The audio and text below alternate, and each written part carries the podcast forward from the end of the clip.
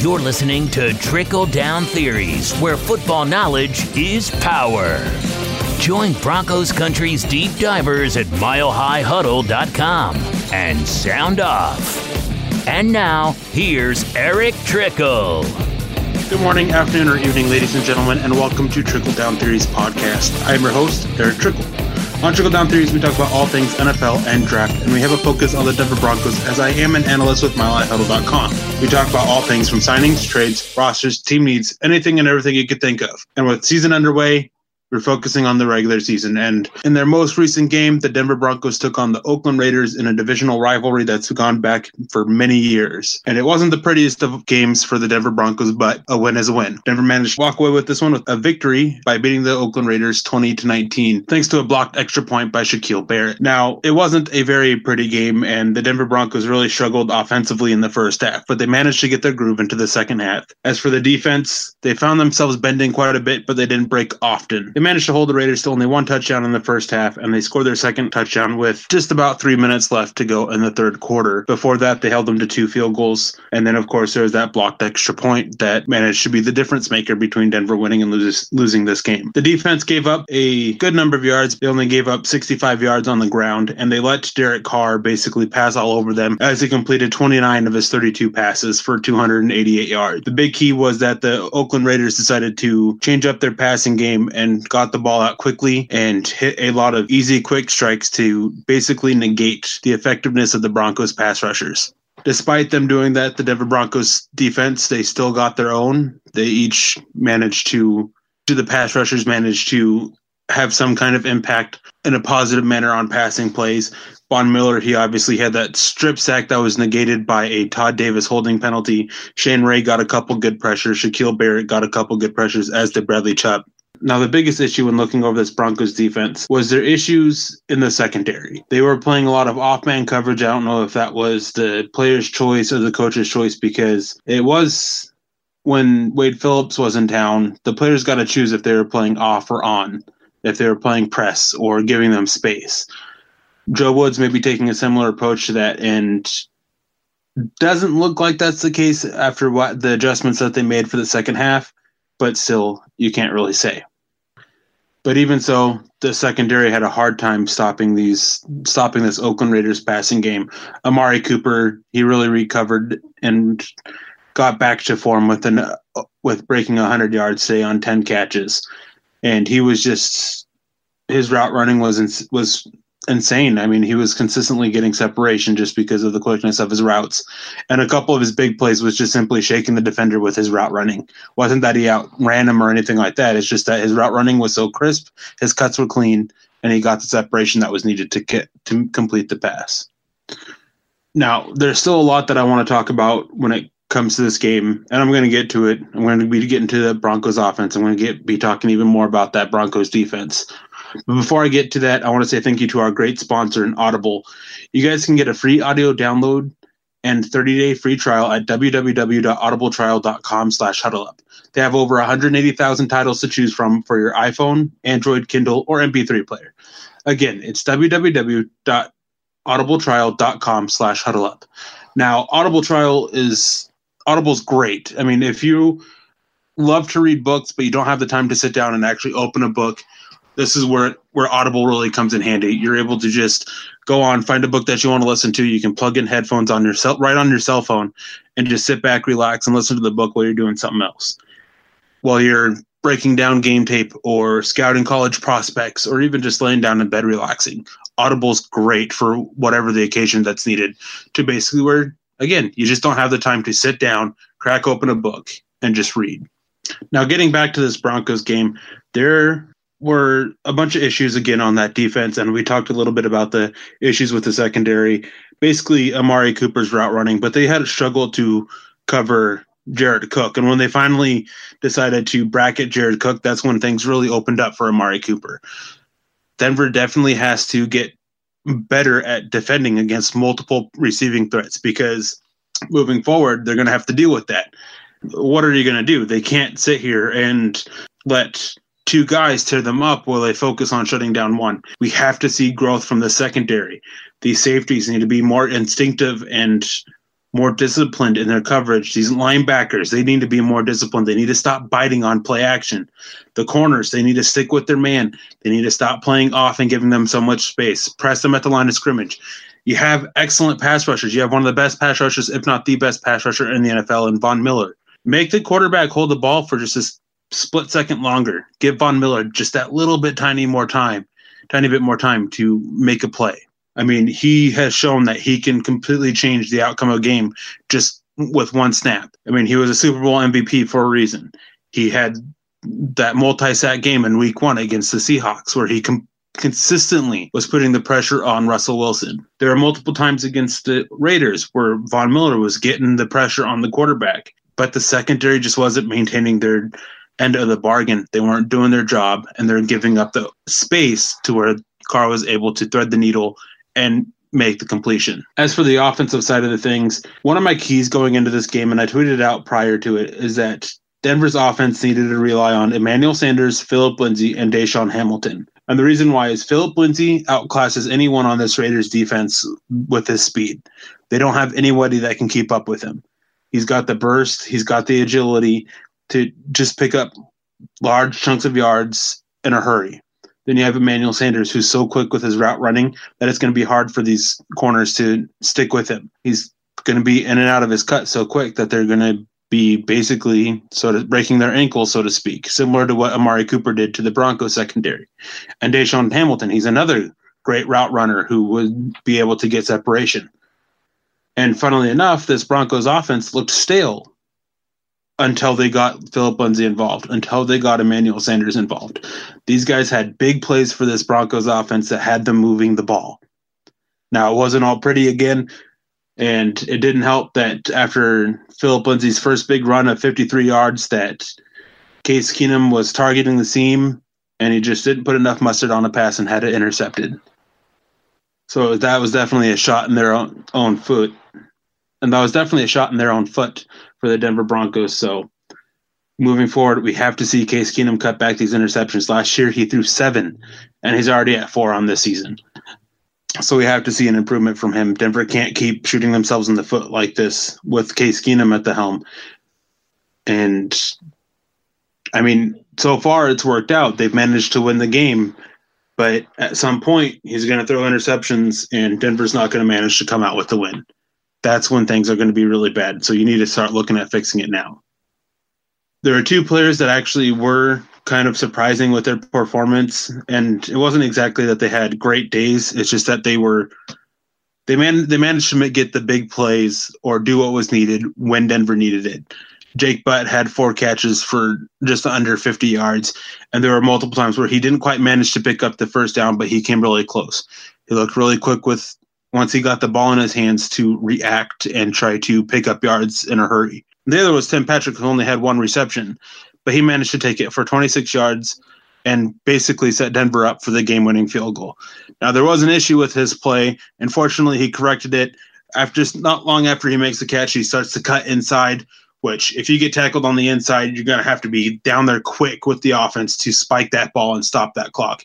Fortunately, he corrected him himself. He got outside and he got out of bounds. He stopped that clock, and Denver was able to get up there real quick for that field goal that won them the game. Now, before I get into talking a little bit about the other games around the NFL, there's just a few things I want to say. And you know, ever since I started this podcast, people have been asking me for advice. And usually it's what team's going to win this week. Truth is, I don't know who's going to win. But if you think you know, you guys got to check out my bookie. Remember, who you're betting on is just as important as who you're betting with. This is why I always tell people to bet with my bookie. Trust me, guys, they're your best bet this season. They've been in business for years. They have great reviews online, and their mobile site is really easy to use. All you guys got to do is just lay down some cash, and you win big today. Th- this is why I'm urging you guys to make your way to my bookie. You win, they pay. They have in-game live betting and the most rewarding player perks in the business. And for you fantasy guys out there, you can even bet on the over/under on how many fantasy points a player will score each game. So all you guys got to do, join now at my bookie, and they will match your deposit dollar for dollar. You guys got to use promo code Theories one, T H E O R I E S 1, the number, to activate the offer. Visit MyBookie online today. That's M Y B O O K I E. And again, don't forget to use that promo code Theories1 when you're creating your account to claim the bonus. You guys play, you win, you get paid. MyBookie. Now, look, looking around the rest of the games in the NFL, I haven't really had a chance to watch it, watch any of the games, but I did see, manage to see bits and pieces of them. I'm recording this Sunday night of the 16th, so if I manage to watch them all in this short time, then I'm amazing. But again, I didn't manage to watch them all. I just, again, I just managed to catch bits and pieces of it. But the there's a couple games that I really want to talk about, and the biggest one is the Kansas City Chiefs and the Pittsburgh Steelers game. Man, I was so down on the Kansas City Chiefs this offseason. I was thinking that Patrick Mahomes was going to come in. They lost Marcus Peters, that they're going to have a little bit of a rough year. I mean, don't get me wrong. I thought Patrick Mahomes was going to be a great NFL quarterback. I loved him pre draft. I loved him coming out, and I hated that he ended up with the Chiefs. But I thought that he was going to have a lot to work on and that it was going to take some time, and that this year he was going to struggle, especially early on. But man, he's just done nothing but prove me wrong since the first snap he played this season. He had a huge day today against Pittsburgh, who granted they're now zero one and 1 with their tie with the Browns, but the Browns just lost to New Orleans by three points, too. So maybe the Browns are better than they are, better than people think, and maybe the Steelers just are a little bit worse than people think. But the Chiefs, they look strong. Now, the big thing with the Chiefs, though, is that they have to ha- rely on Patrick Mahomes and this offense putting up 30 plus points per game because this defense is rough to watch. There's some issues in the secondary. The, them trading Marcus Peters has definitely hurt their defense. Justin Houston, he isn't the player he once was. They just have they have multiple issues on this defense, and it shows when you watch them. The other game I want to talk about is the Green Bay Packers and the Minnesota Vikings man, when was the last time we had a tie in the first two weeks of the season? When was the last time that we had two ties in one season? I think it's been four or five years.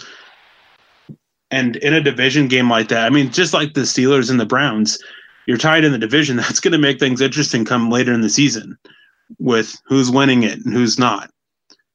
So those two teams, they're sitting at 1 0 1 so depending on how the season goes, things are going to be interesting.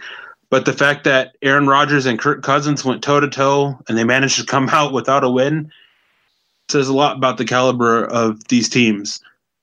But I would do say this. Well, I do got to say this though.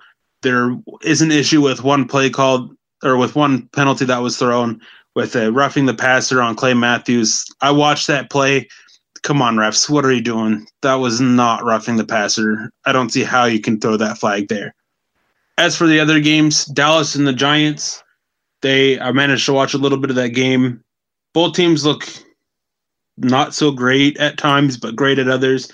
Dallas definitely they definitely outplayed the Giants, but the fact that they only came away with the win by seven points says something.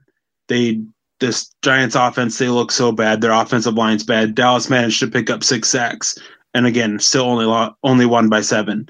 Atlanta and Carolina, that was another divisional game that Atlanta managed to come away with the win by a touchdown. The Chargers really put it to the Bills. I saw a little bit of that game, and it wasn't as close as the score indicates of the 31 to 20. I mentioned that the Browns lost to the Saints by three. Jets managed to go to 2 and 0 after they beat the New York Jets 20 to 12. Tampa Bay, man, talk about another team that's proven me wrong. I had them being the worst team in the NFL, only winning two games, and right now they sit at 2 and 0. They put it to the Saints in the week one, and they just put it to the Philadelphia Eagles, the defending Super Bowl champions. So this offense, they have a lot of firepower, and Ryan Fitzpatrick he's working his magic right now. This offense is really looking really good under Ryan Fitzpatrick's leadership. If they continue that when Jameis Winston comes back, that'll be key to watch because if they don't, that's going to raise some questions there in Tampa Bay.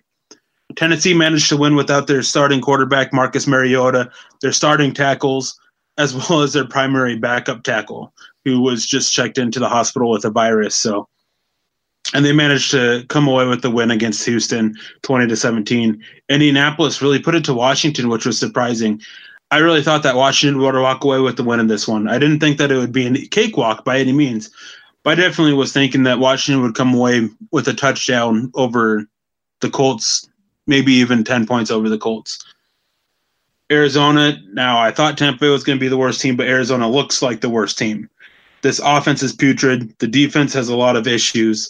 They just lost 34 to nothing, got shut out against the Los Angeles Rams, who granted they look great, but you can't get shut out and you can't have your offense playing as poor as this Cardinals offense is. Last few games, San Francisco, they managed to beat the Lions 30 to 27. This was a game that I haven't seen much on, but I did see one little stat that the San Francisco running back was able to pick up almost seven over seven yards before first contact, whereas Detroit was averaging under, I think it was where the Detroit Lions running backs were averaging l- less than a yard, like negative yards. I think it was at negative 0.7 yards before contact. You're not going to win when that with that. You're just going to basically your defense is being ran all over when you're giving up seven yards before contact, like the Lions were.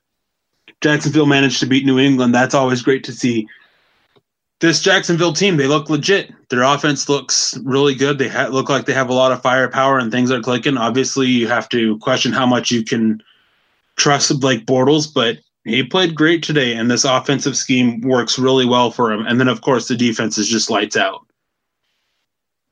And then Cincinnati beat Baltimore pretty easily, which is one game that I can't wait to dig into because Baltimore Ravens are taking on the Denver Broncos next week. So definitely I'll be breaking that down here in a little bit. And then Seattle and the Bears, one of those teams are going to come away with their first win tonight or tomorrow night on Monday Night Football. Now, I still have a lot to get to, but before I get to that, I want to holler at you guys about why you need to become a Mile High Huddle VIP subscriber. Now, our approach to covering the Broncos isn't just about reporting the news, though we do pride ourselves on being able to bring you breaking news as it's happening in real time. But what we really excel at is the in depth breaking down the Broncos. Whether it's all 22 film reviews, X and, X's and O's, deep dive player evaluations, just whatever, during draft time, our scouting reports. We save the best and most in depth of our content for our VIP subscribers, for our premium members. So to become a Mile Huddle VIP and get access to the one to all of our written analysis as well as our VIP insider forums, all you guys got to do is I think it's at the top right. Just click on a green banner that's it, that says become a member, and then you guys got to choose monthly or annual, and then you're locked in. From there, you have access to everything. And in those insider forums is where we put any kind of insider insider information that we get. Definitely, there's a lot of stuff out there that comes out a little bit later than we have it. For example, when CJ Anderson, the whole thing with him this last March, and VIP insiders at Mile Huddle had the information well before anybody else did, accurate, and again, just before anybody else. So that's definitely one of the many reasons to become a VIP insi- insider, VIP member. Not to mention the best film review stuff that the and O's that you guys can get anywhere covering the Broncos specifically. All you guys got to do is just go pull that trigger. You guys have my word. You won't be disappointed. Now, the Denver Broncos, they're getting ready to take on the Baltimore Ravens. And to preview this game a little bit, there's some good news for the Denver Broncos, and this is that the Ravens, they do have some tight ends that can be cause for concern. These their tight ends just aren't performing. Nick Boyle, he's the guy that's listed at the top of their depth chart. Maxx Williams been a disappointment since he came into the NFL. Hayden Hurst is hurt, and Mark Andrews hasn't really had an impact felt. So Denver should be, as long as they stay disciplined and they in their coverage and stay disciplined when it comes to play action, they should be fine there. They do will have to worry a little bit about how explosive this offense can be with Michael Crabtree, Willie Snead, and John Brown. And Joe Flacco's got a big arm, so they got to watch those deep balls and the tackles that they have, this offensive line the Ravens have is pretty solid line. So keep those guys covered. watch the explosive plays, let your pass rushers do the work because Denver should be able to come do a solid job here. It's going to be interesting to see how, see because the matchup is basically the Ravens have the advantage against this defense. So Denver's got to really step up. They can't play like they did against the Raiders or even the Seahawks because the Ravens will continuously move the ball downfield and put points up on the board if they play like that. Again, every the pieces that the Ravens have, they fit perfectly into the holes that the Broncos defense struggles with outside of the tight end. Defensively, Denver's going to have to watch it as well. There, this, this is a Ravens front that's really good. Brandon Williams, Michael Pierce, Brent Urban. Those are some stout guys up in the middle, up in that middle of that defensive front. Terrell Suggs off the edge, and Matthew Judon as well. Those are two guys that can cause a lot of problems in the passing game if you if you don't set the edge well enough as a as an offensive tackle. This again, this Broncos offensive line, they're going to have the work cut out for them. And then you have Case Keenum, who's going to have to stop steering down receivers because if you keep steering them down, Tony Jefferson and Eric Weddle, the safeties for the Ravens, they're going to make plays. They're going to pick off passes. Brandon Carr, Marlon Humphrey, those guys are good corners as well. Basically, you want to run with three receiver sets pretty consistently and try to pick on Tavon Young, who's the weak link of that of that group. And CJ Mosley, he's one of the better tight, better linebackers. So if he manages to play, because I know he got banged up, I haven't seen about how serious his injury is. But if he plays, that's another piece that's going to have be concerning. This is not a good matchup for the Denver Broncos on either side of the ball. The Ravens match them strength for strength, and they even can, are able to exploit some of the Broncos' weaknesses.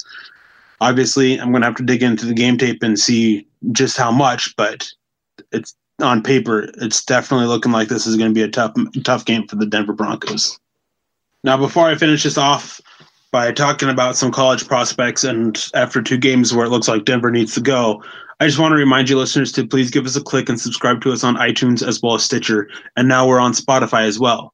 Don't forget to share us on Facebook and Twitter, as we wouldn't be here today without you, listeners. So we ask, all that we ask is take the time, go to iTunes, Spreaker, or Spotify, rate and subscribe, and let your voices be heard on how well you enjoy the show. Again, this would be so much appreciated as you guys are the ones who enable us to do something that we all love to do. So please just help us spread the word around. Now, so far, the Denver Broncos have shown some very clear issues on both sides of the ball. Fortunately, this next year's draft class, projected draft class, because of course we're not sure how it's going to look come March. There's a lot of things that are come February, there's a lot of things that can change between now and then, with players getting hurt or players stepping up and coming out of nowhere. But there's some strong areas of this draft class that really fits these Denver needs. They really can use the cover linebacker. Unfortunately, this year they look really strong. This draft class looks really strong with them. You've got Paddy Fisher from Northwestern, who's had a little bit of a rough spot starting the season. Mack Wilson, Devin White, and then you have Joe Giles Harris from Duke, Devin Bush Jr. from Michigan, who's a cover guy. So there's definitely guys out there that can fit with what Denver needs from their linebackers, and that's just sort of name. I mean, you have T.J. Edwards as well.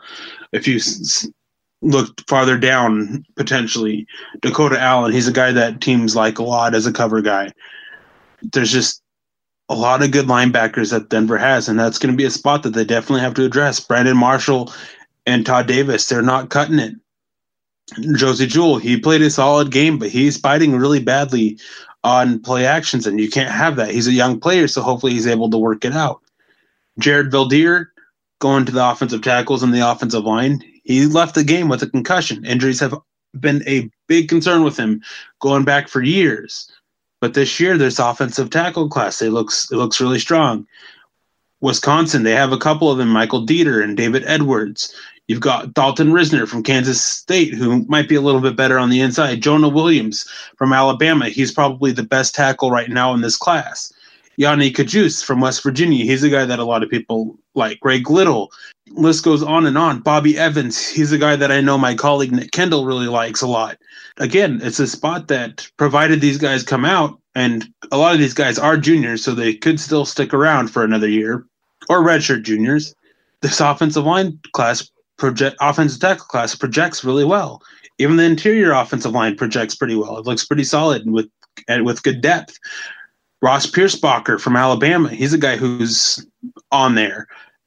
Bo Ben Swat, Ben Schwale, Schwale from Wisconsin, he's another one. Ben Powers, Lester Cotton, Garrett Brumfield. You've got Jake Hanson, Chris Lindstrom, Tyler Biadasz from Wisconsin. Like so many names on this interior offensive line. This looks like one of the best offensive line classes projected right now. I mean, we are still in September, so there's a long way to go. That it looks like one of the strongest offensive line classes that there's been in a while. The weak spot that I think there is is there's a weak spot at cornerback, and Denver could be looking there.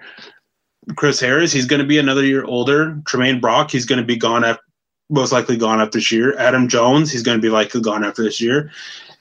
Bradley Roby, he's going to be a free agent. Not sure if Denver's going to resign him or not. It's not been the best of starts for Bradley Roby to this season.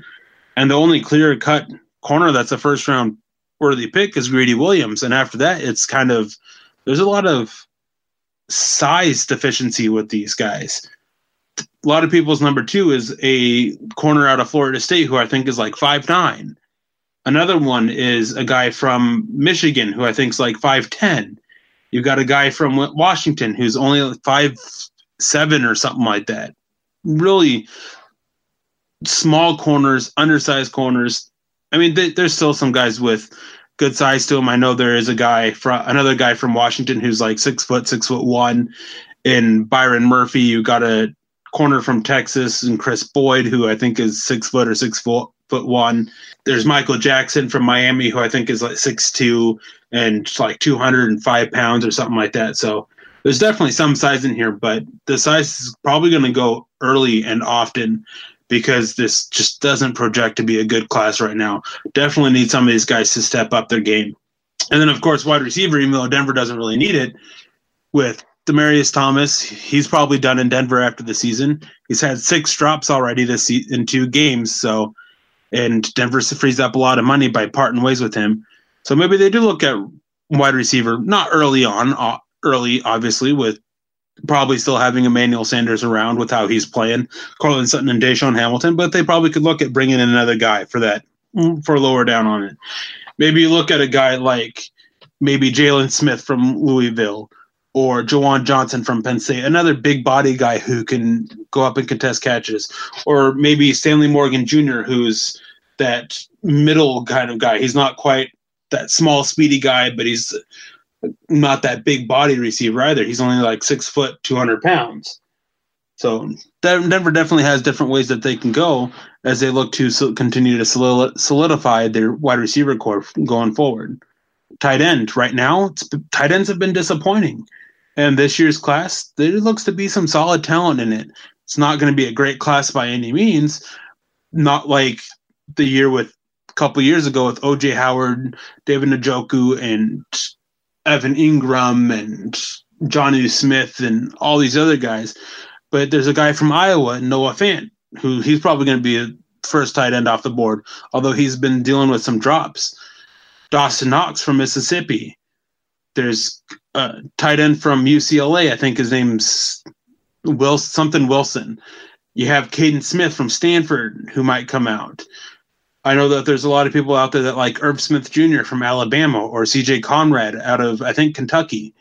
So there's definitely some guys out there that Denver could be looking at because right now Jake Butt, I mean, he had some solid plays against he had some really good plays against the Raiders, but we need to see consistency. Jeff Heuerman, he's kind of been a no-show.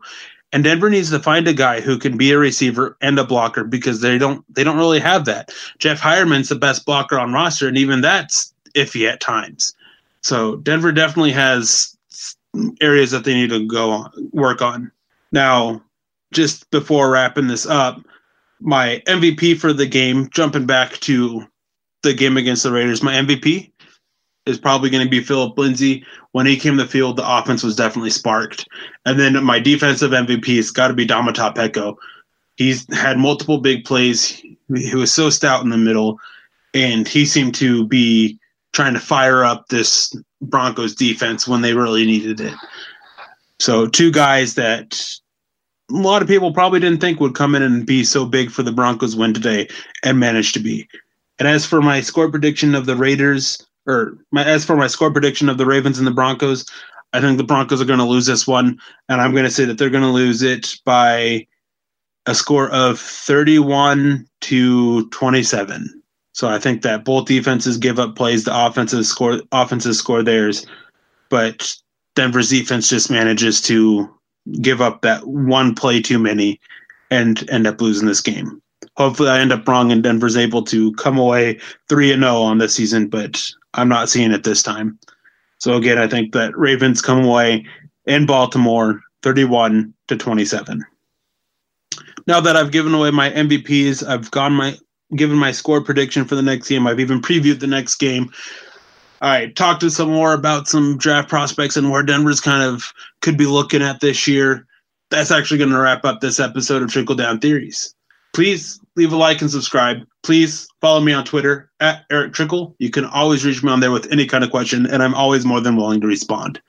We love the I love the interaction with you all, the fans, listeners, and readers of my of not just my content, but all of the Mile High Huddle content. And without your support, we wouldn't be here where we are. So we thank you for that. Also, please follow at Mile Huddle for all of our written work from milehighhuddle.com and at Huddle Up Pod for all the podcasts. Also, keep an eye out because I do do periscopes pretty regularly. I do one before the game each week, although there is a game here pretty soon where I won't be doing any. I do one at halftime and I do one at post game. I also do a couple film breakdown sessions during the week. With finally getting access to all 22, I do all 22 film breakdown one time a week, and I do one just from a regular pod, broadcast angle as well. So definitely keep an eye out for that. Come hang out and just just get some insight onto some plays and some breakdowns of plays. I had a great time once again for you, with you guys. Hopefully, you guys enjoyed it. I'm your host, Erick Trickel. Thank you guys for listening to Trickle Down Theories, and please have a wonderful day. You've been listening to Trickle Down Theories. Join Broncos Country's deep divers at milehighhuddle.com to keep the conversation going.